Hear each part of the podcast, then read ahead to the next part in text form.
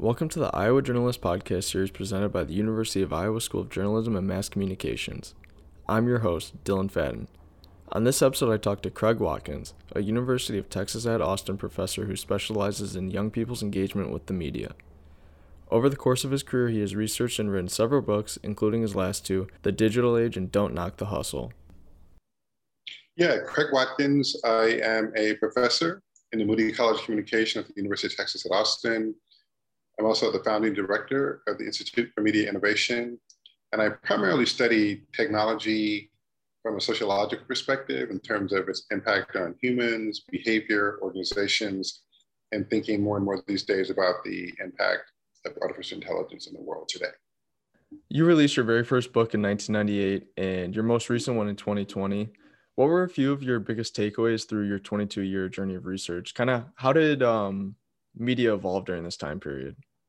Yeah, well, sort of at its core, I've always been interested in, I guess, sort of two principal things in terms of media, the ways in which different communities and populations use media to express their, their views about the world, particularly like focusing on youth-based populations and even more specifically, you know, thinking about um, sort of racially marginalized populations, African-Americans primarily in my work, but to some degree Latinx as well. And so, you know, when, when I started doing my research, you know, primarily young people were expressing themselves through through hip hop culture and, you know, using, you know, everything from music and fashion and video, um, you know, dance and other modes of expression, you know, as a way to articulate identity, as a way to build community, as a way to kind of find their voice and their place in the world. And, you know, that's, you know, only, you know, continue to manifest itself in the world today with, with, with technology as it has expanded, allowing people to communicate in more uh, quick, quick, quicker ways, um, using mobile, using digital, using online as a way to build community, connections, conversations. And so um, I would say the biggest shift has been just the ways in which technology has continued to expand and evolve in ways that allow a greater diversity of people to participate in the shaping of our media and popular culture. Right. And in your two most recent books, um, Don't Knock the Hustle and The Digital Age, you kind of explore this ingenuity among young people. Can you just take us through this innovation and what we can even assume for the future use of media? Yeah, you know, in in, in many ways, right, we talk a lot about the, the, the impact of technology on young people. And typically, right, the dominant narrative is the extent to which those impacts are perceived largely as negative, um, you know, in terms of undermining people's mental health, their physical health, in terms of, you know, exposing them to, to content or information that people may find problematic, you know, all of the sort of panics that come along with, uh, you know, young people and their relationship to technology. But what we haven't paid as much attention to are the inventive ways that young people use technology, how they adopt that technology to, particularly today, right, in a world where the nature of work is changing, access to work and employment is changing, um, how they use technology to, to expand the notion of work, to build uh, new skills and creative outlets that uh, enrich and expand their opportunities to earn income, to participate in civic and political life. And so in that regard, um, you know, the ingenuity that they bring is just sort of recognizing that the technology is not necessarily um, what it is today, but rather what you make it uh, become and how you can articulate technology in ways that reimagine the future and build that future in some really interesting and compelling ways. Yeah, and I think it's almost ironic too, just because of the past year with COVID nineteen and whatnot, that we really saw a lot of these ingenuities come to life. Um, is that kind of something that you would have predicted previously? Yeah, absolutely. Just based on my work, right, that um, that, you know, young people are, you know, I, I talk in a lot in Don't Knock the Hustle about what I call young creatives. And these are really young people in their primarily twenties, maybe maybe early thirties. But, you know, the, the notion of, of work and career as we have historically understood it is simply no longer, uh, you know, a, a reality, right, for most young people entering into the workforce today. And so increasingly, right, they are they are being required to, uh, you know, create skills in some ways even you know, create their own careers, to invent new pathways to opportunity. And not only economic opportunity, right, in terms of entrepreneurship, but also civic and political opportunity to transform and impact their communities or the world around them.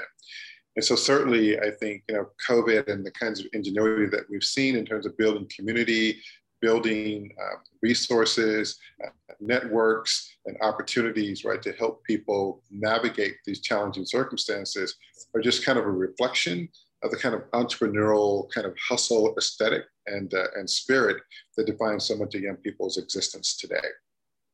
Yeah, and it's definitely been impressive, to say the least, um, over the past year, of just everything that's been accomplished. And I was certainly shocked at just even taking classes online and doing all this stuff. Like, I'm sure a lot of people didn't even realize that that would be a possibility pre-COVID nineteen.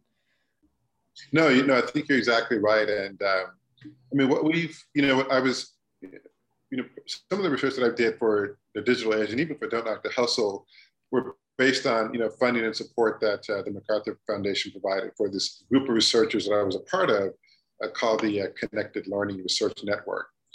And one of the things that MacArthur sort of asked us to study and to look at were just how the ways in which young people learn were changing and evolving in the digital sort of connected age.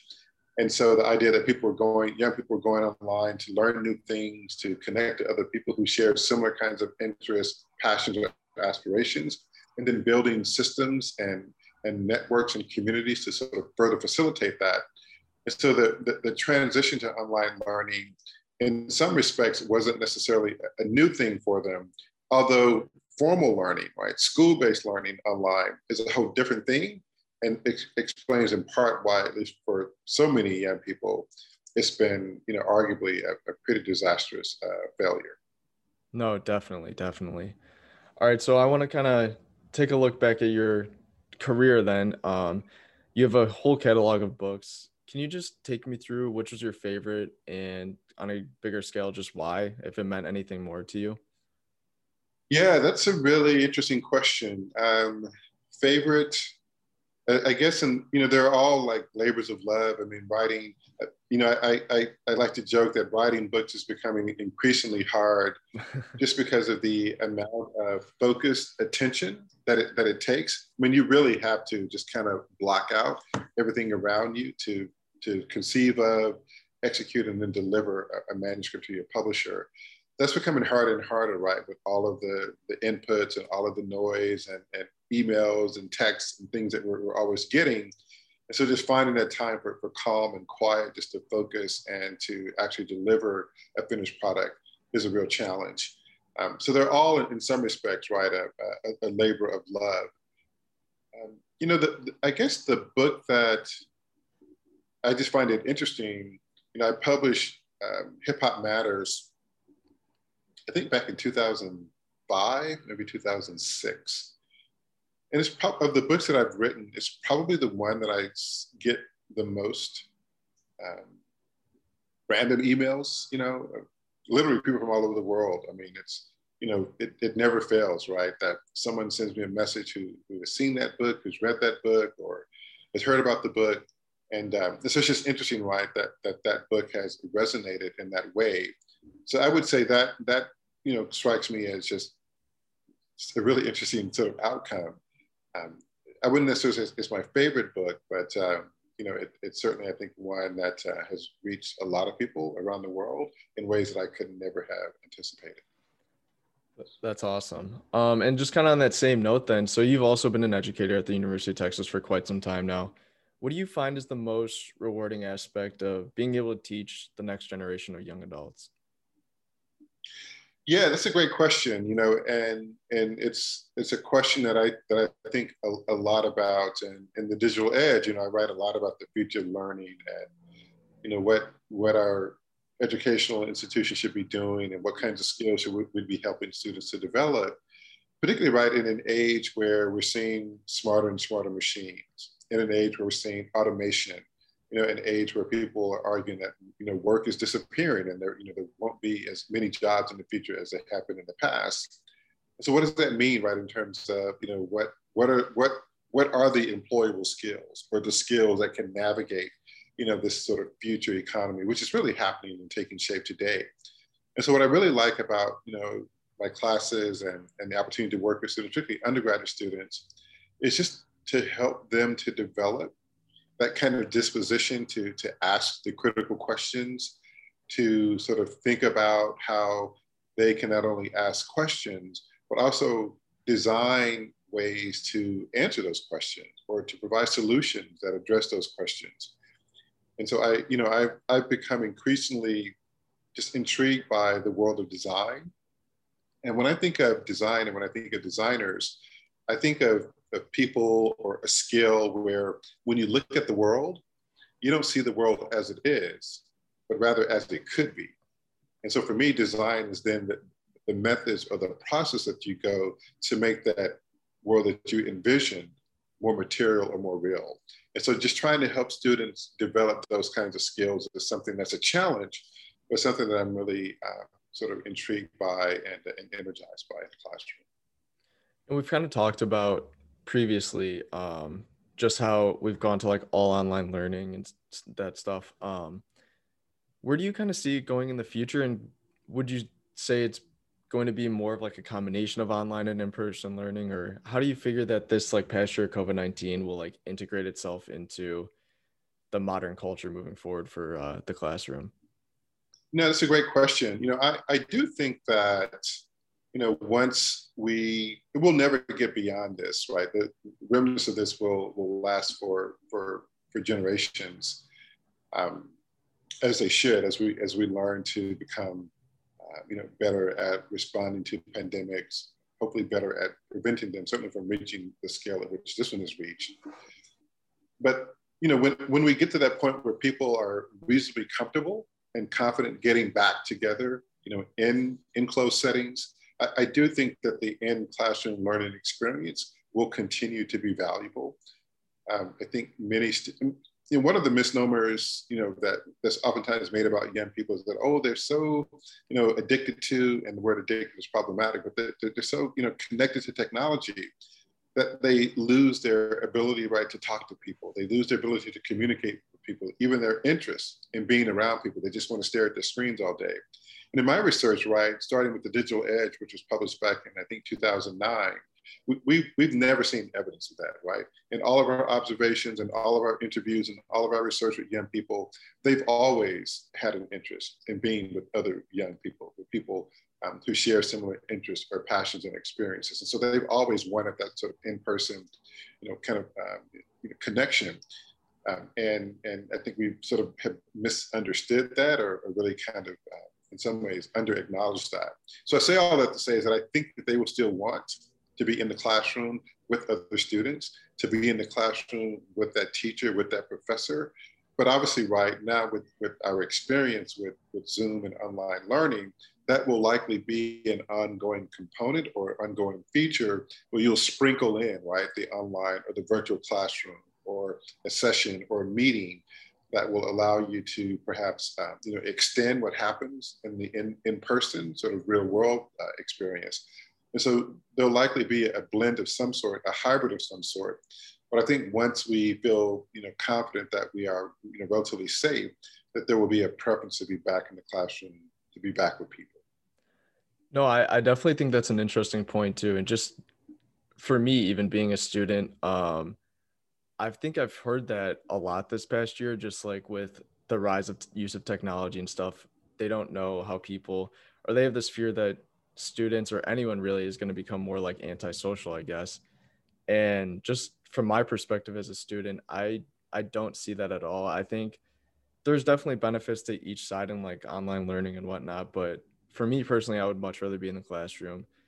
I'm such a visual learner that it's just so much easier too. And I, I think there is like the, I don't want to say need, but kind of like the want to be around people too. So you know, absolutely. I mean, there, there is, there's growing evidence, right? Of, this is even pre, pre-COVID, and certainly has only been exacerbated by COVID. But there's, there's growing evidence and researchers who are making the case, right, that, that we experience a loneliness epidemic in this, in this culture. And, and so you can only imagine, right, how COVID has, has made that situation only worse. And so, you know, people really do, I think even, you know, one, one result of this would be that we have a greater appreciation for being with people, a greater appreciation for the, the connections in the community, the conversations and the sociability that comes with being able to be in person with people. And so I, I don't see people drifting away from that and, and, and rejecting that entirely. In fact, I see there being, again, a greater appreciation and a more intense understanding and reflection of the value that that brings to our lives and to our, our, our own personal uh, and emotional development. No, I definitely agree. Um, just to kind of shift gears again. So at the University of Texas, you are also the director of racial justice research. Can you kind of speak on what that means to hold this position and what the goal of um, the R F A is? Yeah, absolutely. So it's part of the, the Good Systems Grand Challenge at the University of Texas at Austin. Uh, you, yeah, the Grand uh, Good Systems is a uh, it's part of the Office of the Vice President for Research, and it's a grand challenge. And, and, and what I mean in part by that is it's it's a it's a campus-wide initiative that brings researchers from different departments, different programs to really study what oftentimes is referred to as responsible or ethical artificial intelligence. And within Good Systems, you know, I was asked and given the, the, the fortunate opportunity to help us think about the racial justice implications of artificial intelligence. And so there's a growing recognition, right, that, that systems like facial recognition, that algorithms and other kinds of data-driven, you know, advanced technological systems can develop, uh, you know, disparities or produce disparate outcomes along race, along class, along gender. And so part of our task is to think specifically about how do we think about a future in which artificial intelligence will reduce and mitigate racial bias and discrimination rather than exacerbate and expand racial bias and discrimination. No, I think that's really important. And um, I think it also is important just because, again, like most of what we talked about too, is this automation and this techno- technological age is coming. Um, and we got to definitely learn how to use it to our advantage too. Um, so you are also the founder and director of the Institute for Media Innovation at the Moody School of Communication. What was your motivation for creating this Center for Research? Yeah, it's a, it's a relatively new new institute. We're, I'd like to say we're in our, our second full year of activities and, and programs and projects. You know, it was, it's a, It's, it's a manifestation or an expression of, of my research over the years. Um, and, you know, so we, I, I like to describe the Institute as having sort of two primary uh, functions. One is research. And, uh, you know, again, that's doing the things that we typically do in, in an academic setting, bringing together faculty, graduate students, in some cases even undergraduate students, just to ask really interesting and relevant research questions regarding this intersection between technology, innovation, and, and the future of, of media, for example. Be that artificial intelligence, you know, be that social and, and, and, and smart systems and technologies, just figuring out interesting ways to research and better understand the societal, behavioral, sort of social implications of those, of those tools. The other part of the Institute is more of a design component. And so I, I like the idea not only of studying the impact and the future of media, but also thinking about how we can participate in the design of that future. Can we build that future?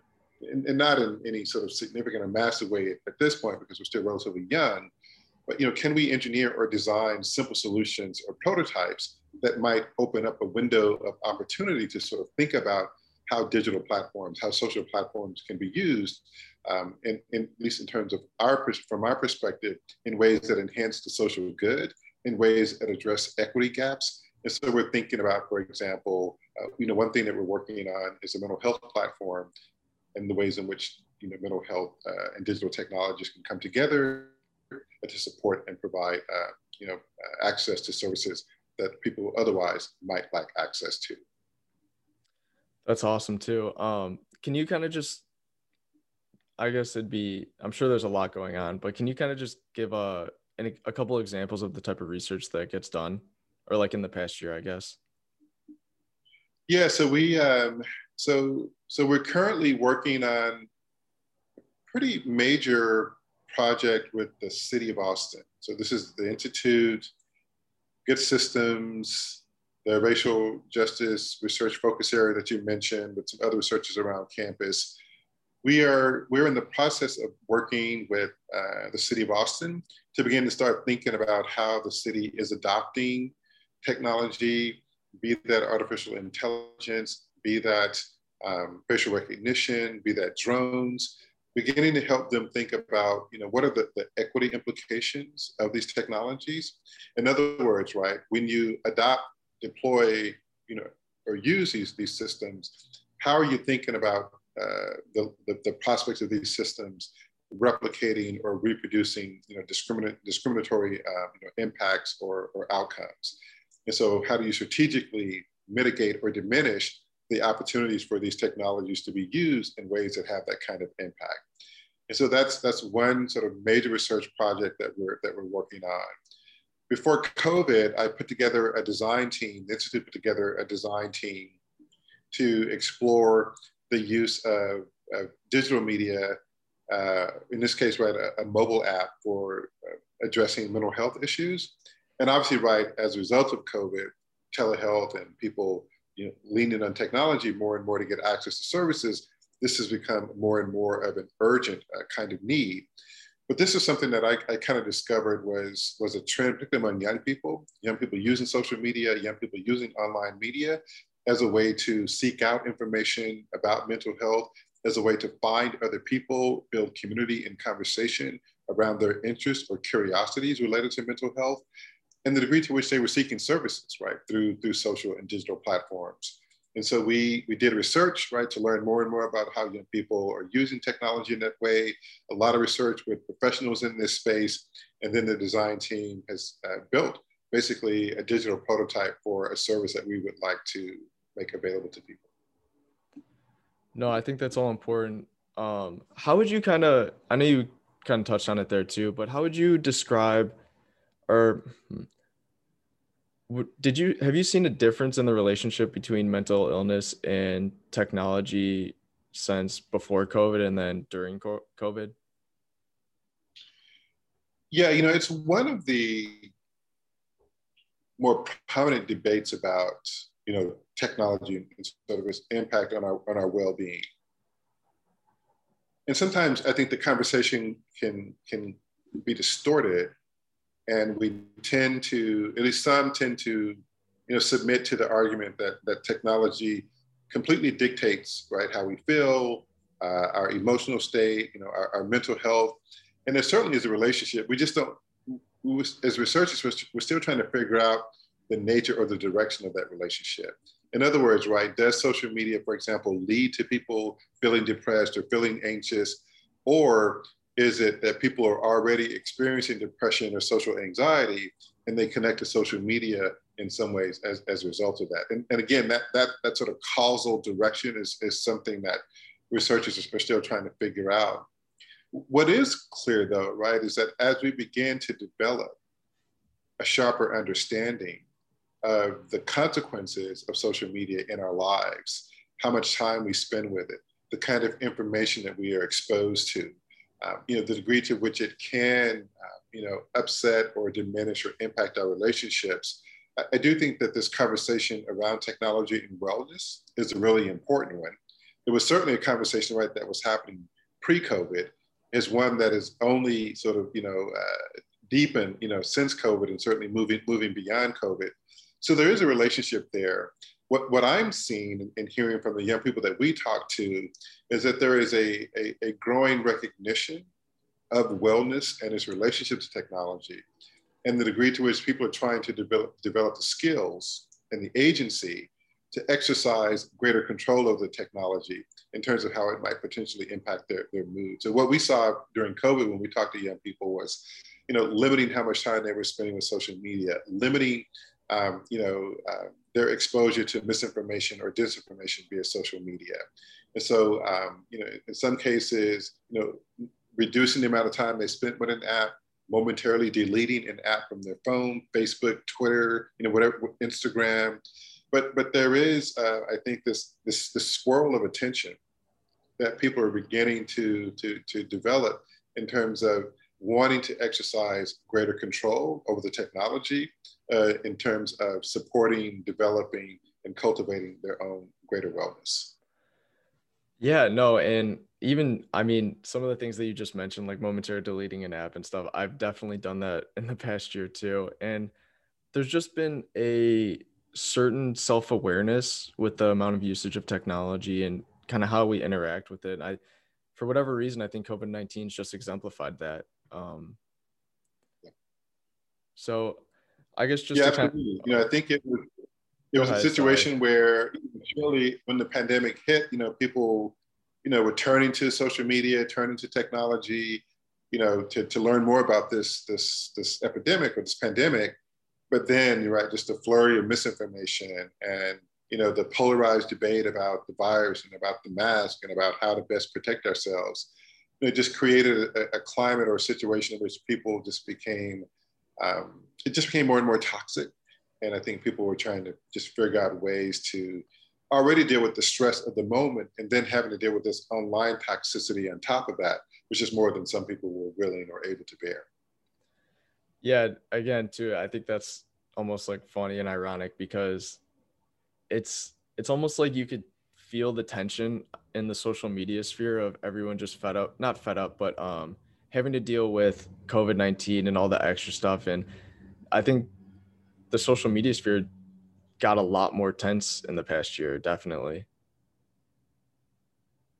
Um, so just kind of to wrap us up then, can you just take us through Uh, your future plans and any projects you have and how kind of we're going to try to move on from the COVID nineteen uh, era in the social and media sphere? Yeah, yeah, I think it's, um, you know, the extent to which issues of, of equity and racial justice and inclusion have, you know, emerged in some really striking ways as a result of this pandemic, right? Inequality, disparities, um, you know, equity gaps in health, in education, in technology, and elsewhere have just become so much more, more pronounced. These things already existed, but they become much more pronounced and in an emergency kind of crises uh, moment like the one that we've been in. And so I'm hoping, right, that, that my work will just contribute to our better understanding how we address some of those equity gaps, how we develop policies and practices and procedures that allow us to, to be able to think in more um, intentional ways about uh, being deliberate about how the technology can be used to mitigate and reduce uh, the disparate impacts and outcomes that we see across race, class, and, and gender, for example.